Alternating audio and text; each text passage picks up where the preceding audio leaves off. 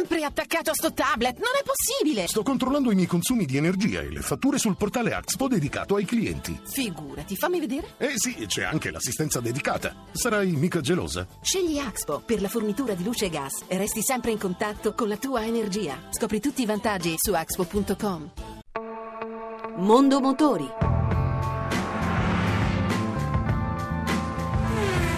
A cura di Roberto Taglialegna.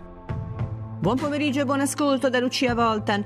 Subaru lancia Forester Lineartronic, il primo S U V della casa giapponese che unisce un motore diesel al cambio automatico. Giovanni Sperandeo. Le ventitré piccole modifiche realizzate al motore hanno reso la Subaru Forester un'auto più efficiente, silenziosa e competitiva. Lieve cambiamento anche per la tecnologia a bordo, con un doppio display sulla plancia centrale. Il primo, più alto, per le informazioni di viaggio. Il secondo, dedicato all'infotainment, con il sistema Starlink per collegare il proprio smartphone.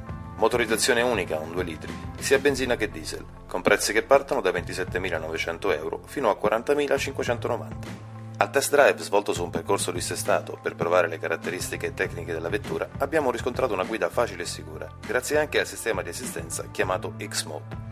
Andrea Plagani, responsabile comunicazione Subaru Italia, illustra le ulteriori novità di quest'auto. Sicuramente il fatto di avere motore boxer turbo diesel, dove siamo l'unica casa effettivamente a produrre questa tipologia di motore. Un cambio di linea elettronic, cambio automatico, variazione continua, anche qui abbastanza unico nella sua conformazione. E un eh, sistema di trazione integrale permanente, simmetrica all-wheel drive. Beh, devo dire che la connessione di questi tre elementi fanno sì che il prodotto sia assolutamente unico. Unico nel panorama automobilistico, unico sia dal punto di vista meccanico ma soprattutto anche dal punto di vista dinamico. Non dimentichiamo che appunto la peculiarità di avere un cinematismo appunto tutto in linea e il baricentro estremamente basso fa sì che questa vettura sia estremamente piacevole ma soprattutto sicura.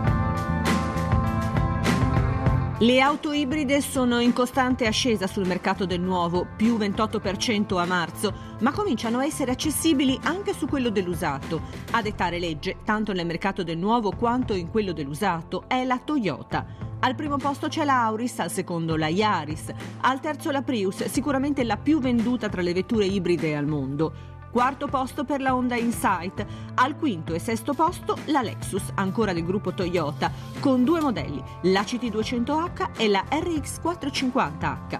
Al settimo posto la Peugeot, unica europea in classifica, con la cinquecentootto. All'ottavo e al nono ancora la Lexus, con un altro S U V, R X quattrocento H, e la G S quattrocentocinquanta H.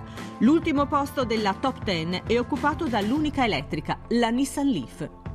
E anche per oggi abbiamo concluso. Se volete riascoltare questa ma anche le altre puntate potete farlo al sito radio uno punto rai punto it. L'appuntamento è per mercoledì prossimo, sempre dopo il G R delle quattordici e trenta. Buon pomeriggio.